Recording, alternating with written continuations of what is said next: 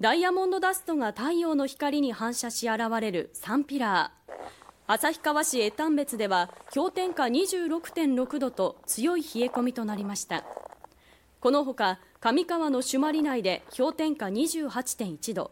幌加内で氷点下27.7度と内陸部を中心に厳しい寒さとなりました。札幌でも氷点下7.6度を観測。昨日ドカ雪に見舞われた市内では午前9時までの24時間降雪量が11センチとなりました。